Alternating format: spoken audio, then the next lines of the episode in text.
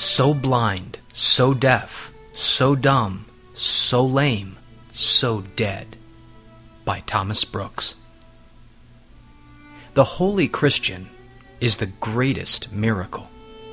He can tell you that he was so blind, but now God has given him eyes to see sin to be the greatest evil, and Christ to be the choicest good.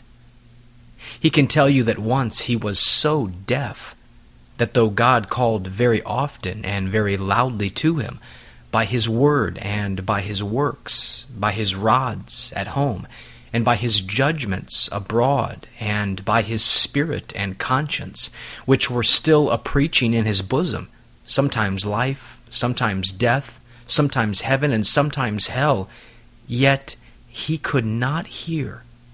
But now God has given him a hearing ear, so that now he can with delight hear the sweet music of the promises on the one hand, and with a holy trembling listen to the voice of divine threatenings on the other hand. He can tell you that once he was so dumb that if he might have had the whole world, he could not have spoken a good word for God, nor for his ways, nor for his people, nor for any of his concernments.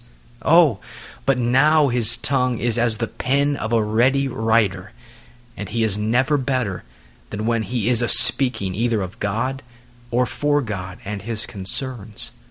Now he can contend for the faith and speak for saints and though in some cases he may lack power to act for God, yet he never lacks a tongue to speak for God.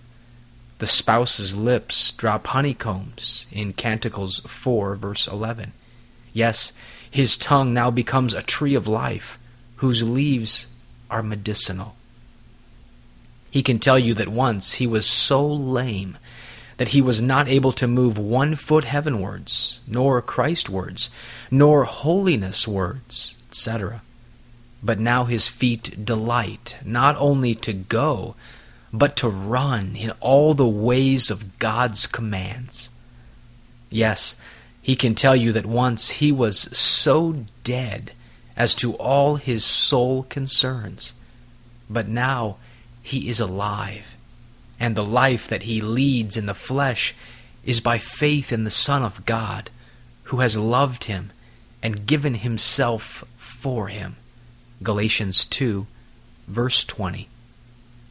It was by a miracle that the Red Sea was driven back, and it is no less a miracle to see a sinner who was accustomed to do evil now habituated to do good.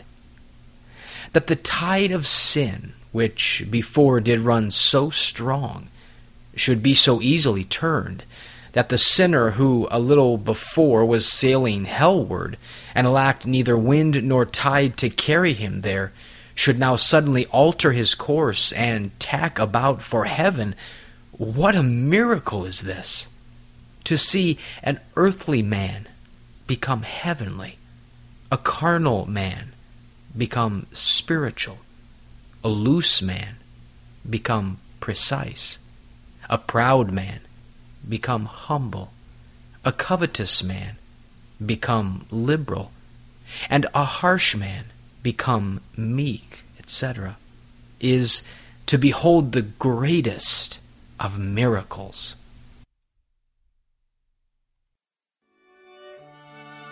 This Puritan devotional has been brought to you by Grace Gems, a treasury of ageless sovereign grace writings. Please visit our website at www.gracegems.org, where you can browse and freely download thousands of choice books, sermons, and quotes, along with select audio messages. No donations accepted. Thank you.